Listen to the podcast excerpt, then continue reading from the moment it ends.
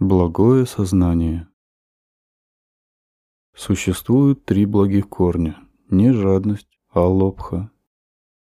Не отвращение, а доса. И не заблуждение, а моха.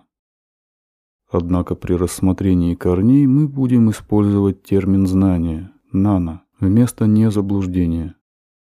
Подобно тому, как неблагие сознания никогда не могут быть связаны с чем-то хорошим, благие сознания не могут быть обусловлены чем-то плохим. Поэтому благие сознания никогда не сопровождаются бессовестностью, ахири, бесстыдством, анатаппа, беспокойством, утхача, жадностью, лобха, отвращением, доса или заблуждением, моха. Благие сознания всегда связаны с хорошими явлениями, такими как 19 общих прекрасных факторов, сабхана садхаранна, например, совесть, хири и стыд, атаппа, умиротворенность ментального тела, кая пасадхи, и умиротворенность сознания, читта пасадхи, осознанность сатти и вера, садха. Точно так же все благие сознания связаны с нежадностью, алобха, и с неотвращением, адоса. Сознание, укорененное вне жадности, всегда сопровождается неотвращением, а сознание, укорененное вне отвращений, также всегда связано с нежадностью. Однако не все благие сознания сопряжены с незаблуждением, то есть сознанием, что и является главным различием между ними. Таким образом, мы получаем два основных вида благих сознаний. Сознание, отделенное от знания, нама випаютта, имеющее лишь два корня, двихетукка, корень нежадности и неотвращения. И сознание, связанное сознанием, нана сампаютта, имеющее три корня, тихи-тукка, корень нежадности, неотвращения и незаблуждения, знания, мана. Обращаем ваше внимание на то, что благое сознание не считается укорененным в заблуждении, моха, лишь потому, что оно отделено от знания. Благое сознание не может сопровождаться заблуждением, в нем просто отсутствует знание. Не жадность, не отвращение и знание делают сознание благим, что свидетельствует о благом намерении, благоприятной камме. Будда также называет это заслугой – пунна о совершении хорошей каммы похвальным волевым действием пунна пхисангхара. Если эта камма принесет плоды, то они будут желанными, благоприятными и хорошими. Эта благая камма необходима для того, чтобы положить конец образованию каммы и перерождению. При этом стоит отметить, что после достижения практикующими пути араханта, арахат тамагга, все последующие сознания его последней жизни связаны с нежадностью и с неотвращением.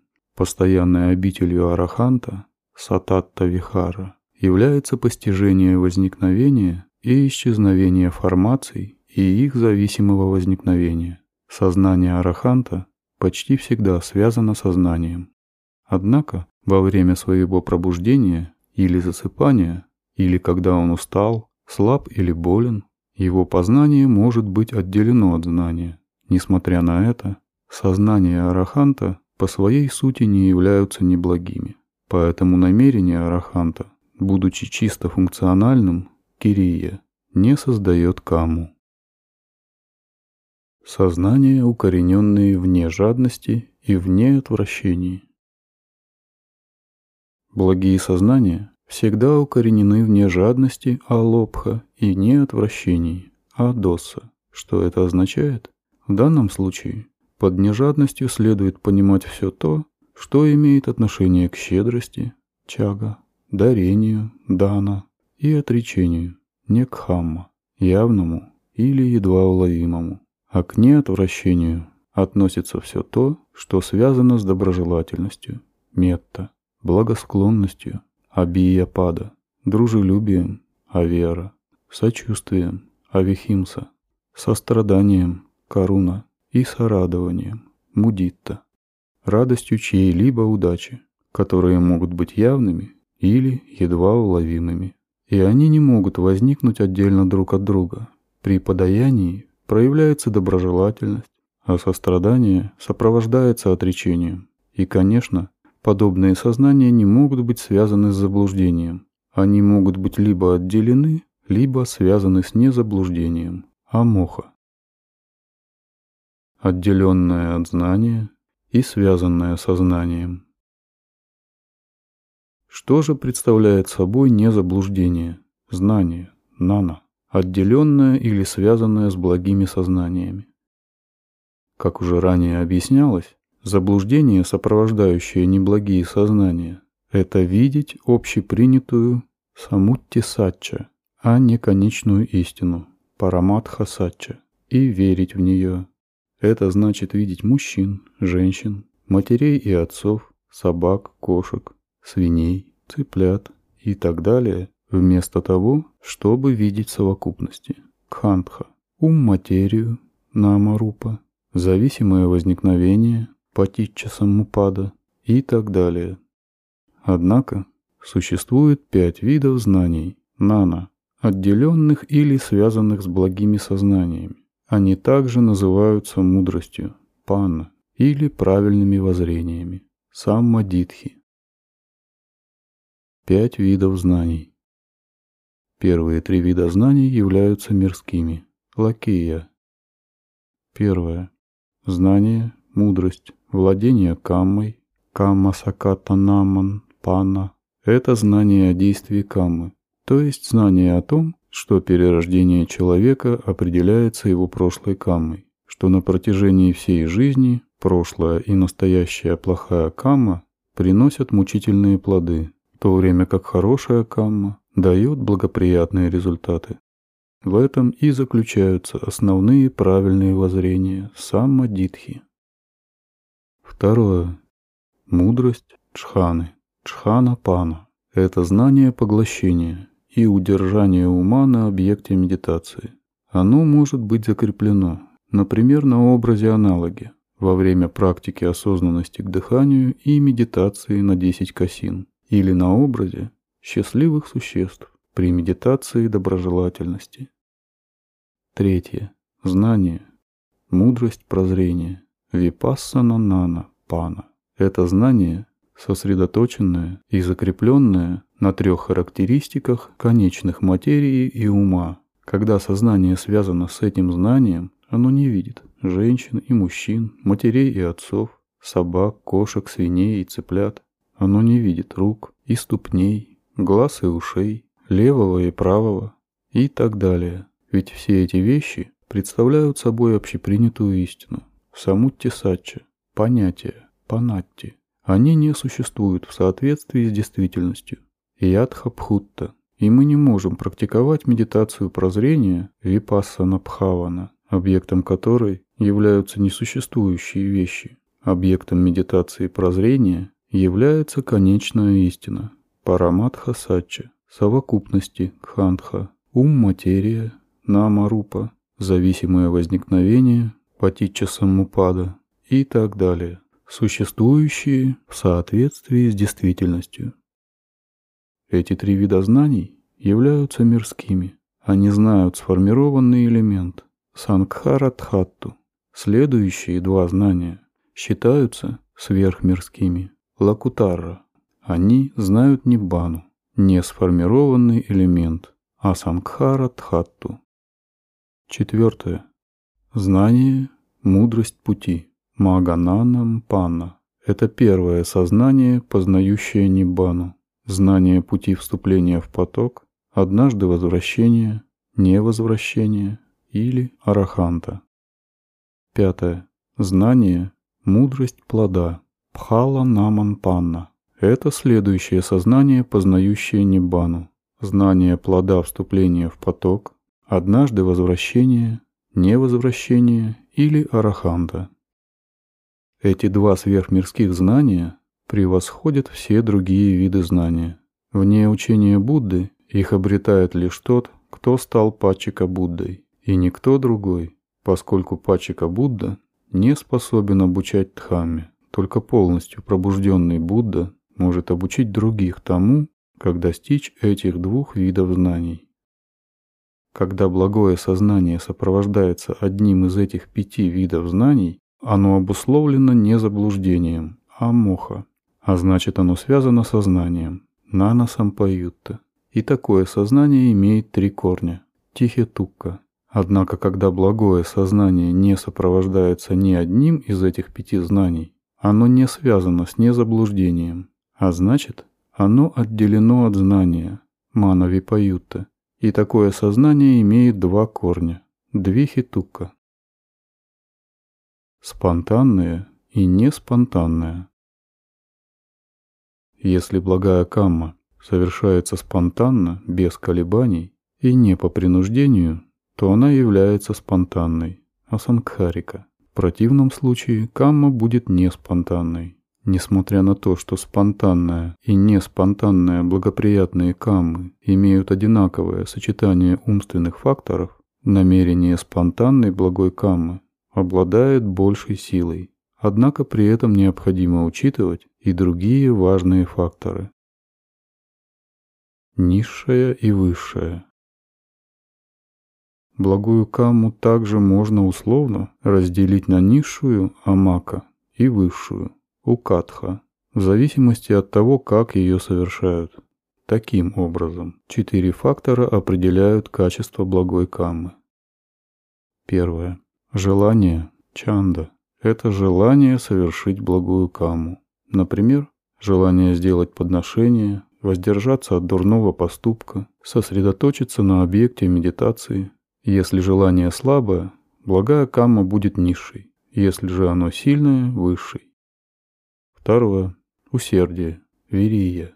Это пробуждение энергии для совершения благой каммы. Проявление рвения. Падхана. Третье. Сознание. Читта. Это сосредоточение на совершении благой каммы. Например, человек практикует дарение, соблюдает правила нравственного поведения, сосредоточен на объекте медитации и так далее, не отвлекаясь на что-либо другое. Четвертое. Исследование. Виманса. Это знание, нана, мудрость, пана и правильные воззрения, саммадитхи, при совершении благой каммы, которые мы только что обсудили. В том случае, если уровень одного из этих факторов низкий или средний, то благая камма будет низшей, а если уровень высокий, то и благая камма будет высшей. Например, если человек делает пожертвования или соблюдает нравственные правила ради получения чувственных удовольствий в будущем, когда он переродится богатым человеком или божеством, то такая благая камма считается низшей. Если же он делает это с намерением достижения ниббаны, то благая камма будет высшей.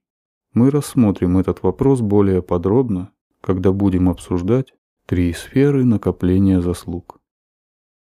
Следовательно, низшее связано с неблагоприятными явлениями, возникающими до и после благих комических сознаний, тогда как высшее ассоциируется с благоприятными явлениями, возникающими до и после благих комических сознаний. Они называются предыдущими и последующими намерениями Пуббапара Четтана. Что это означает? когда мы совершаем подношения, связанные с сознанием, или практикуем нравственность и медитацию, обусловленные знанием, то это не означает, что мы больше не видим таких понятий, как мужчины и женщины и так далее. Мы их видим. Но эти неблагие сознания возникают вперемешку с благими сознаниями. В целом, в ходе накопления заслуг возникает множество различных видов сознаний, как неблагого, так и благого характера. Когда мы делаем подношения, благие сознания, объектом которых выступает благая камма дарения, могут быть перемешаны с различными видами неблагих сознаний, уже рассмотренных нами ранее, в части касающейся многообразия характеров. Например, сознания, укорененные в жадности, могут возникнуть при появлении мысли «моё подношение лучше, чем ее» или «если я сделаю это подношение, то, возможно, смогу выиграть в лотерею или преуспеть в бизнесе. Также могут возникнуть сознания, укорененные в отвращении, при таком размышлении. мой подарок не так уж хорош. Или если кто-то после совершения подношения подумает, я подарил слишком много еды. Какая потеря? А такие мысли как «это моя камма», «это мой сын», «это монах» и так далее. Или «правда ли, что подношения могут стать причиной перерождения?» ведут к появлению сознаний, укорененных в заблуждении. С другой стороны, дарение может сопровождаться и благими сознаниями, укорененными вне жадности и вне отвращений. Например, «Я хочу совершить хорошее подношение, и это сделает меня очень счастливым». Или «Как прекрасно, что он тоже делает пожертвования». Это выражение радости по отношению к чужим дарам. Эти благие сознания также могут быть связаны со знанием. Например, Совершение подношений сделает меня счастливым. Оно поможет мне в медитации. Или это подаяние сможет стать опорой для достижения мной ниббаны. Точно так же, когда мы достигаем чханы, все сознания чханы будут связаны с сознанием объекта медитации. Однако неблагие сознания все же могут проявиться до или сразу после выхода из этого состояния. Например, сознания, укорененные в жадности, могут возникнуть при появлении мысли «я отличный практикующий» или «если я смогу сидеть в чхане целый день, то смогу прославиться». Если же вас одолевают такие мысли, как «почему этот медитатор так шумит?» или «какая польза от чханы?», то это сознание, укорененное в отвращении, а такие размышления, как «это моя мама», это мой сын, это монах и так далее, или правда ли, что с помощью чханы я смогу увидеть прошлые и будущие жизни, могут привести к возникновению сознаний, укорененных в заблуждении. С другой стороны, практика чханы может протекать и вперемешку с благими сознаниями, укорененными вне жадности и вне отвращений. Например, я хочу развить чхану, это сделает меня счастливым. Или как же хорошо, что он тоже медитирует. Это выражение радости по поводу чужой практики. Эти благие сознания также могут быть связаны со знанием. Например, развитие джханы даст мне возможность познать конечную истину. Затем я смогу практиковать медитацию прозрения и достичь ниббаны. Обучение Дхамме также может быть связано с неблагими сознаниями. Например, если кто-то обучает Дхамме ради славы, размышляя так «это сделает меня известным учителем», или читает книги по Дхамме, или слушает лекции по Дхамме, полагая, что благодаря этому люди будут считать его верующим, то в этом случае возникает сознание, укорененное в жадности. С другой стороны, изучение Дхаммы и обучение Дхамме может сопровождаться и благими сознаниями, укорененными в нежадности, неотвращении и даже в знании. Например, кто-нибудь, изучая Дхамму, обучает ей с такой мыслью. Обучение Дхамме поможет мне самому лучше ее понять и станет опорой для достижения Ниббаны. А изучение Дхаммы похвально и тоже станет опорой для достижения Ниббаны. Таким образом, важно понимать, что когда мы не находимся в состоянии глубокого сосредоточения, характерного для практик самадхи и випассаны, один за другим возникает множество различных видов умственных процессов, как благого, так и неблагого характера. Однако, пожалуйста, всегда помните, что этот анализ дает лишь общее представление о принципах действия каммы. Действие каммы очень сложно, и к тому же существует множество вариаций. Один лишь Будда может подробно их разъяснить в каждом отдельном случае.